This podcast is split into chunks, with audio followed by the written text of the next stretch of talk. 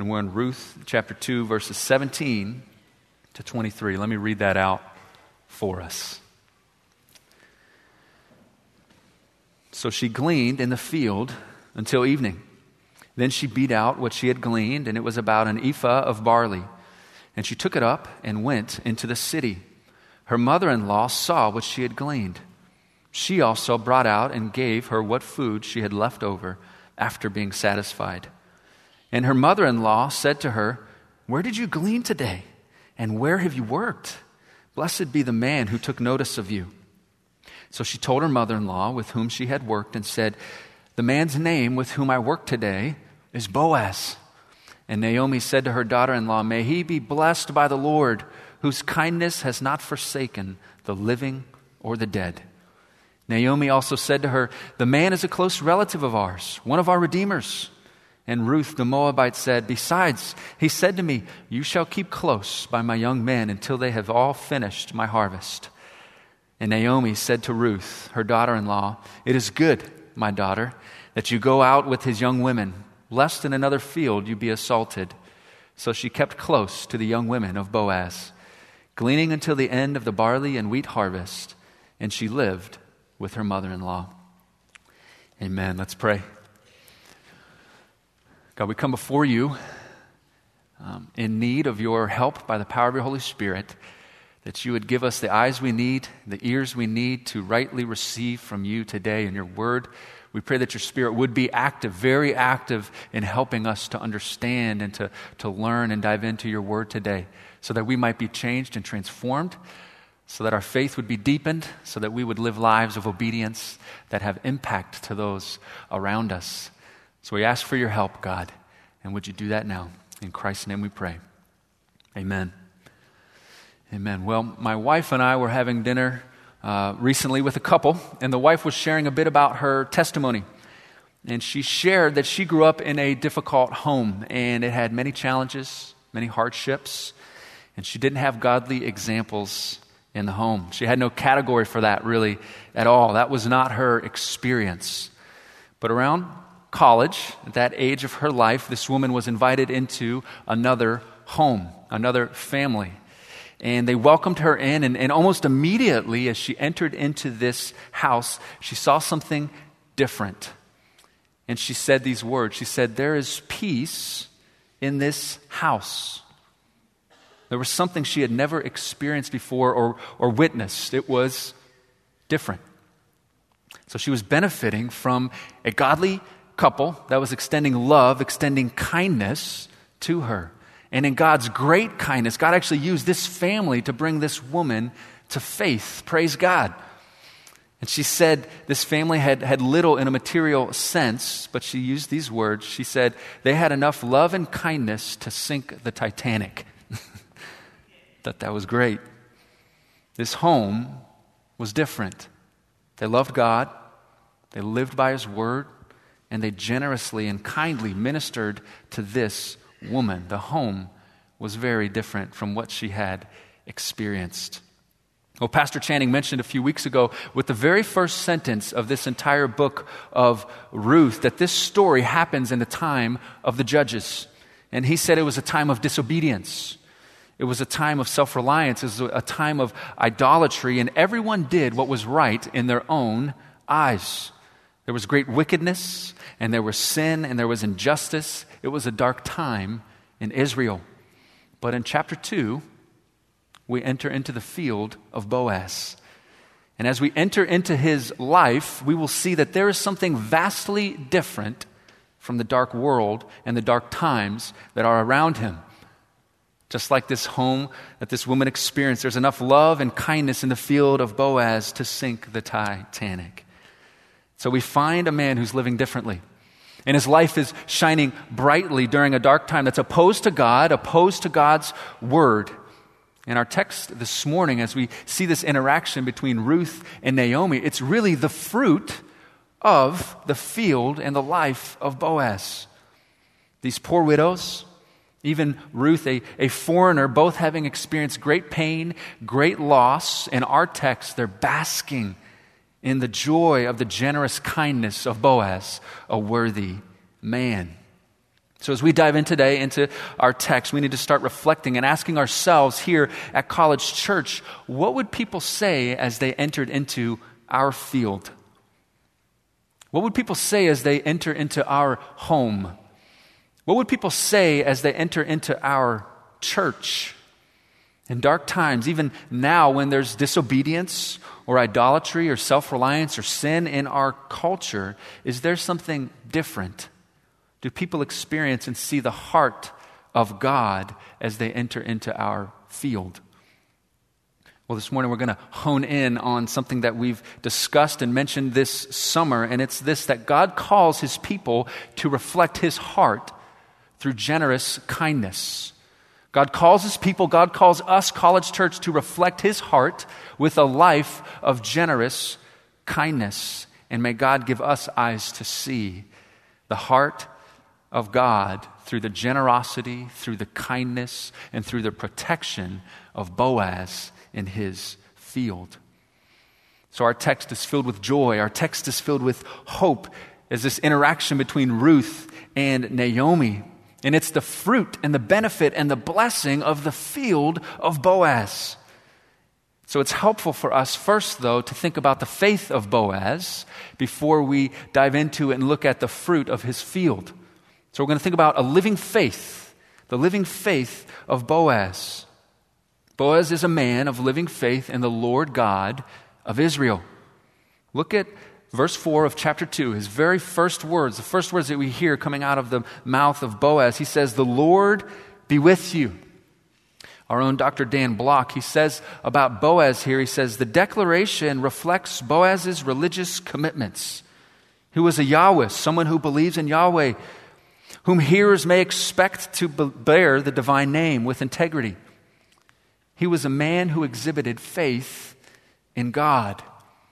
And even his words to Ruth in verse 12, they, they demonstrate his faith in the God of Israel. He states to Ruth that she has come under the wings of the Lord to find refuge. Boaz is a man who knows this God, who himself knows this refuge and has come under the wings of God. He's a man of living faith. He believes the Lord. But Boaz is also a man who lives by God's word. He believes in God and he lives by his word. In chapter 2, this is evidenced in his obedience to God's word in Leviticus chapter 19. Pastor Zach mentioned that briefly last week. I'm going to read the passage from Le- Leviticus 19, verses 9 to 10. It says, When you reap the harvest of your land, you shall not reap your field right up to its edge. Neither shall you gather the gleanings after your harvest. You shall not strip your vineyard bare, neither shall you gather the fallen grapes of your vineyard. You shall leave them for the poor and the sojourner. In College Church, here's the key. Here's the key. The last phrase of this command it says, I am the Lord your God. See, Boaz is living this way. He's responding this way because he knows the Lord God. And he knows all that the Lord God has done, how God has brought Israel out of Egypt and moved them into the promised land, God's great faithfulness to his people, and he believes the Lord. He listens to the Lord, and he's living by God's word.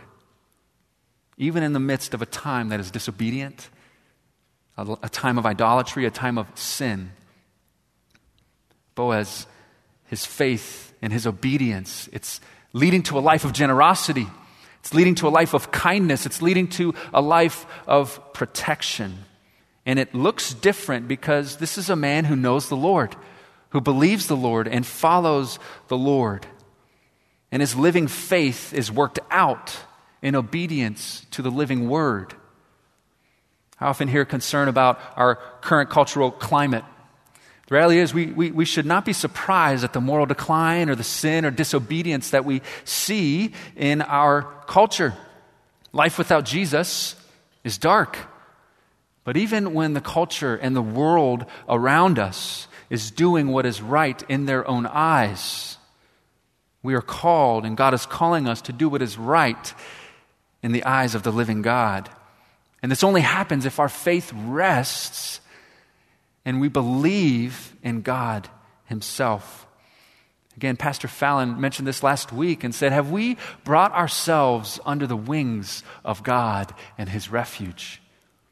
This is the only source of a transformed life, an obedient life that can have impact on those around us. So, what do we find in the field of a man who has living faith? We find generosity. We find generosity. Go back to verses 15 through 17 here. It gives us a running start into our passage. After Ruth has already been gleaning and she was invited to the table of Boaz and was fully satisfied, she gets up to go back to gleaning, and the text says this about Boaz Let her glean even among the sheaves, and do not reproach her. And also pull out some from the bundles for her, and leave it for her to glean, and do not rebuke her. In verse 17, so she gleaned in the field until evening. The heart of Boaz, overflowing here with generosity. Even after years of famine, he does not have a tight grip on his field and on his harvest. His hands are open and his hands are overflowing for Ruth. He shares in his abundance. And picture Ruth. I think the emphasis here is giving us a picture of just the abundance and generosity of Boaz. But look at the hard work of Ruth. She started early in the morning. She worked till late in the evening. She gleans, and she gleans much about an ephah of barley. It would, would have been about five gallons worth or 30 pounds worth of barley and two weeks worth of wages in one day. This woman is phenomenal. Amazing. Hardworking, sacrificing much to provide for Naomi and herself. Well, there's much barley to be gleaned in the field of Boaz, and Boaz generously sets her up. What a shift. What a shift from as they enter into Bethlehem, not knowing where their food is going to come from, hungry and longing and looking for that. And here she comes after her first day of work, and she walks home with enough barley, probably too much that she could carry, an abundance of food that she has. She walks home with as much as she can carry. And can you picture it? Can you think of Naomi? What would have been going on in Naomi's mind?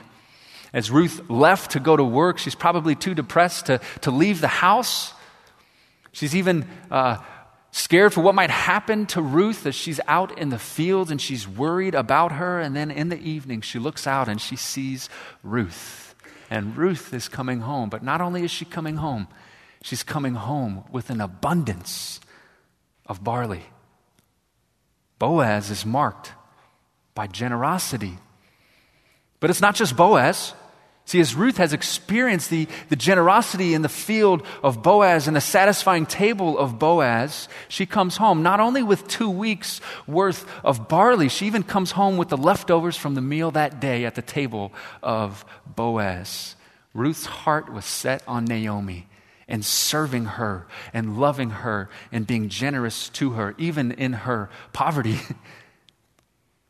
you know, we've heard the statement one of the statements of our time from a movie, Wall Street, that says greed is good. We've heard that. For Boaz, in a time where so many were greedy, saying greed is good, looking out for themselves, here we have something different in the field of Boaz. He's abundantly generous. If we walked into the field of, of Boaz, we would say, there's something different here. There's generosity here, sharing much with those in need, the poor and the sojourner in his field. This was not profitable for Boaz. This was not economically sound. This was a cost to him. And yet, he gives because of the Lord and to demonstrate the heart of God to Ruth so that he might meet her needs and in doing so also meet the needs of Naomi college church, I, I wonder if people walk into this place, would they say, This is a generous church? They meet one another's needs. They share out of their abundance. They provide even for the poor and for the outsider. I wonder in your life, are you gleaning to the edges of your field? Are you stripping your vineyard bare? Are you squeezing every last penny like Ebenezer Scrooge? Or are you building space into your life so that you might help meet the needs that are around you here at College Church and even beyond. I was reminded by some of our pastors of one of the tangible expressions here, the ways we try to apply things like this and passages like this and generosity as a, a church, even for those in our midst. It's through our monthly care and share offering, our benevolence offering to meet some of the real needs of those who are in our field. It's intended to be an expression of mercy and of care and generosity to many in our midst who have needs. Do we have eyes to see? Does our heart align with the heart of God? You know, Boaz must have had a big field. And Boaz was a wealthy man, and it was not wrong for him to have a big field and to have much. But his heart reflected the generosity of God, and he did not have a tight grip on his stuff, but instead he was generous. Is the heart of God reflected in the way that we use our money and our possessions and our stuff? Well, the Apostle Paul said this to the Corinthian church as he was calling these Christians to come alongside other Christians in need in, in giving financially. He says this For you know the grace of our Lord Jesus Christ, that though he was rich, yet for your sake he became poor, so that you, by his poverty, might become rich. Friends, our souls first need to receive and to know the generosity of our great God that's demonstrated in sending his very own son to the cross for us so that we might experience the riches and the blessing and all the benefit that comes through Christ. I wonder if you know the generosity of our God today. Have you received his generosity through Jesus Christ by faith and all the benefits and all the blessings and all the abundance that comes from him? Is that true? And if it is true, God is calling us to reflect that generosity to those in this congregation, in this community, that we might reflect the generous heart of our great God. Well, Ruth's ephah of barley reveals the generosity of Boaz. But this conversation and the, and the rest of this passage between Ruth and Naomi, it shows the kindness of Boaz to Ruth and to Naomi. You see, Naomi, she's, she's wondering what happened. There's, there's joy that's starting to, to well up in, in Naomi. What a surprise. Where did you glean? Where did all of this come from? She even blesses her unknown benefactor. And here we have the first time where, where Naomi, we, we've been introduced to Boaz, but Naomi hasn't. And so here we have with Ruth's statement the first time that on the ears of Naomi she will hear the name Boaz. And the repetitive nature of verse 19 almost slows down the scene for us. Where was Ruth? Who is this benefactor? It's almost as if the conversation goes like this The man's name is dot, dot, dot. well, who, who was he? Who was it? There's a dramatic pause. Boaz. And the joy she now had is now sky high. And she exclaims these beautiful words May he be blessed by the Lord, whose kindness has not forsaken the living or the dead. What a difference from chapter 1, verse 20. Her pain filled and bitter heart was beginning to soften as she had experienced the kindness of the Lord through the hand of Boaz. Because the kindness of Boaz was a clear expression of the Lord's ongoing kindness to Ruth and to Naomi. See, Boaz was kind to the living and to the dead. Who are the living and who are the dead? Well, the living seem to be Ruth and Naomi. He's providing for them, he's committing himself to them. He is kind to them. How do we understand kindness? Well, our culture understands kindness as being polite or being nice, but this word is so much deeper. Commentators say that it's an expression of loyalty, an expression of commitment, an expression of grace and of love. David Atkinson says that it's characteristic of a covenant relationship. See, Boaz was kind to the living and to the dead. Ruth now belongs as part of the work crew. She's not rebuked, she's under his loyal kindness. And the dead here seem to be a reference to Elimelech and his two sons who died, as we read in chapter 1. And as Boaz cares for these widows, the family of Elimelech still continues and is not wiped out. And so Boaz is not about protecting himself, but providing for the community, providing for the larger family. And here we have Naomi. She also joyfully reveals more about Boaz. There's more news. He's one of their redeemers. And this is the first mention of this theme, even the title of our own series that will be teased out in much more detail in chapter 3 and chapter 4. But as a master storyteller here in the book of Ruth, it's almost whetting our appetite. It's kind of causing our curiosity to be stirred here to wonder what does this mean? Boaz is one of the redeemers. Is he going to be the one who's actually going to be acting here long term for Ruth and for Naomi? Well, what do we know about a redeemer in the Old Testament? Well, again, Dr. Block says this. He says this is a kinship term denoting near relatives who are responsible for the economic well being of other clan members, maintaining the integrity of the family and its hereditary property, especially when relatives were in distress and could not get themselves out of crisis. We don't know what all this means. And it's whetting our appetite for what this Redeemer will do in the life of Ruth and Naomi. But joy in this moment is filling their hearts, and hope is flowing out of them as they've experienced the generous kindness of Boaz. Again, in a time of self reliance, Boaz is showing his loyal love to the community of faith and we too, we, we live in a culture and we live in a time that stresses, almost above all things, the care of self and individuality. Well, God's people are to be marked by a care for the community above a care for the self, a commitment to the family of God.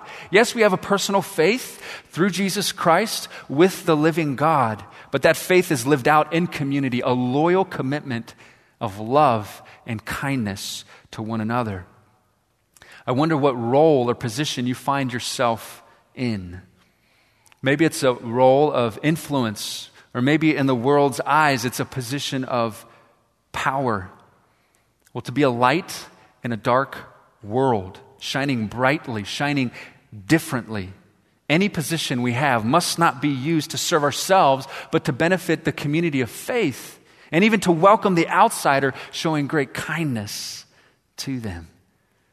For God has shown great kindness and great commitment and great love toward us.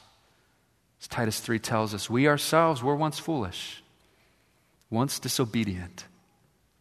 But when the goodness and loving kindness of our God, our Savior, appeared, He saved us, not because of works done by us in righteousness, but according to His own mercy. See, God has shown us grace and has shown us mercy and has shown us loyalty and covenant commitment to his people. Where are you called to reflect that kindness here in our midst at College Church? Where does that kindness need to shine brightly in the community of Wheaton, Illinois? Well, may God strengthen us to reflect his kind heart to one another and to the community around us. So, a living faith that is evidenced in generosity, that's evidenced in, in kindness. But lastly, protection.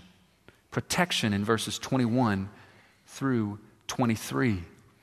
Again, Ruth and Naomi, this exchange, this conversation seems to be from one statement to the next, getting greater and greater, and more joy is filling their hearts. His name is Boaz. May he be blessed.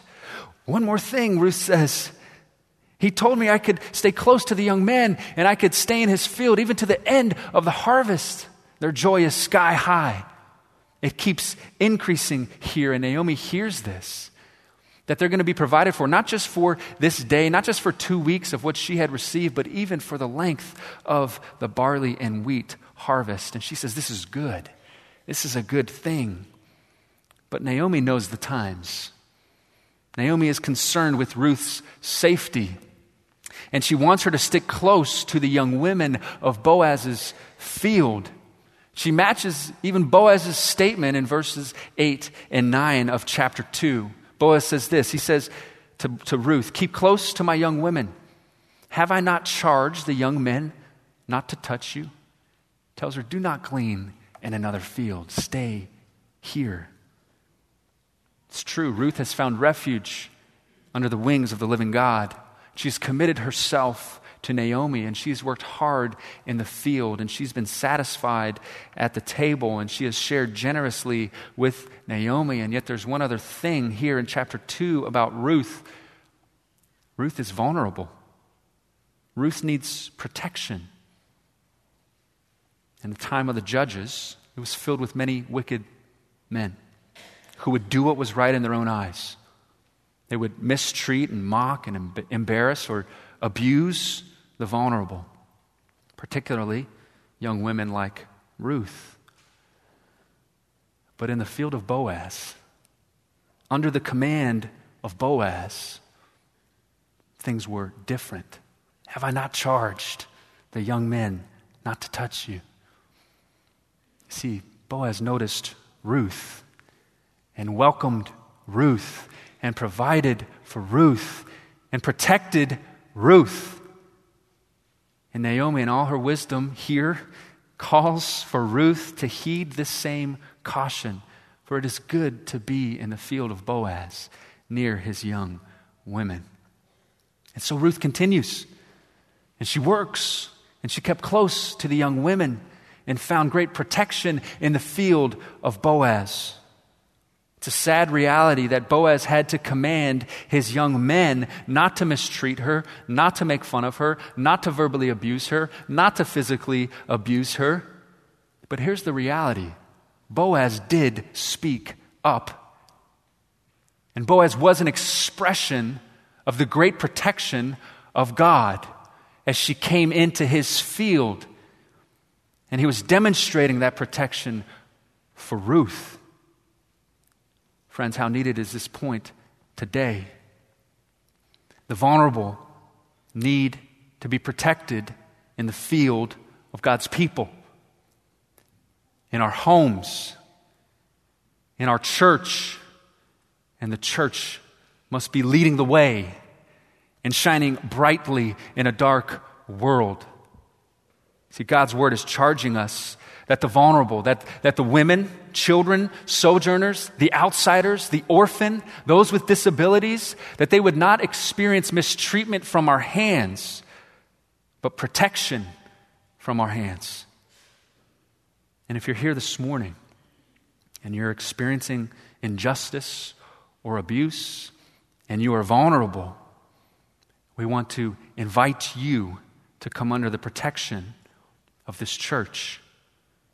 We want to provide the right person to talk and to walk alongside you, or to even provide an elder or a pastor to intervene on your behalf and provide protection for you. And if you're living in sin in this area, God is calling and charging you to repent, to turn and confess your sin and bring it to the light so that the vulnerable may find protection. May God give us ears to hear and eyes to see the ways in which we as a church, as God's people, need to enter in and provide protection as an expression of the protection of the living God. What does it look like for College Church to be a place like this? Well, God is calling us to have a heart for the vulnerable, to love women and to protect women, to love children and to protect children to love those who are vulnerable. Even James 1, think of that, where James calls Christians to visit orphans and to visit widows in their affliction. I wonder if some of you here this morning are being called to welcome in an orphan into your home, to come under the protection of your hand, so that one day they might know the generous kindness and protection of the living God. I wonder what that would look like. I think one way our church shines brightly in this way was evidenced in the Fourth of July parade. Our stars ministry gave a strong testimony to the Wheaton community. See, our stars disabilities ministry is a place of refuge and protection and belonging. And people like our director, Julie Clemens, and, and her team, they welcome, they care for, they protect, and they minister to those with various disabilities. It's a place of protection there. Stars is leading the way for our church. Will we hop on? Will we hop on and, and follow their lead? See, as we entered into the field of Boaz this morning, we saw something different. Something different from the darkness that was around him, the idolatry, the disobedience, the self reliance of the time of the judges. And we saw a man who has a living faith he believes in the Lord God. He knows all that the Lord has done and all his kindness to his people, and he believes it. He's received the generosity of God. And he's a man who's living by God's word in obedience, even at great cost to himself.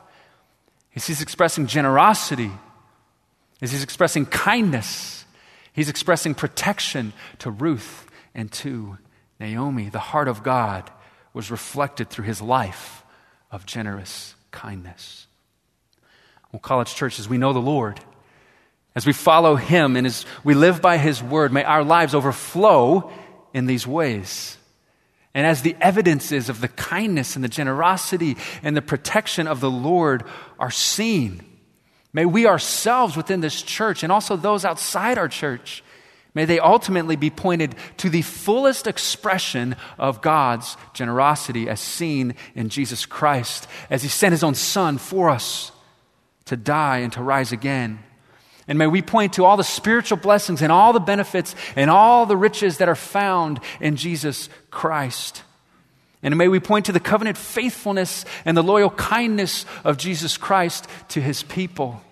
And may we point to the great protection of God as He keeps His people from start to finish, and as He will bring us into His eternal glory. Let's pray. God, we thank you for your word. We thank you for your love. I pray that you would strengthen us by your Spirit to live lives that are reflective of your heart that people would walk into our field, walk into our church, our homes, our lives. They would say something is different. Ultimately, that they would see your activity and your work, and they would ultimately be pointed to your kindness and your generosity and your protection that you've provided for us. We love you. In Jesus' name we pray. Amen.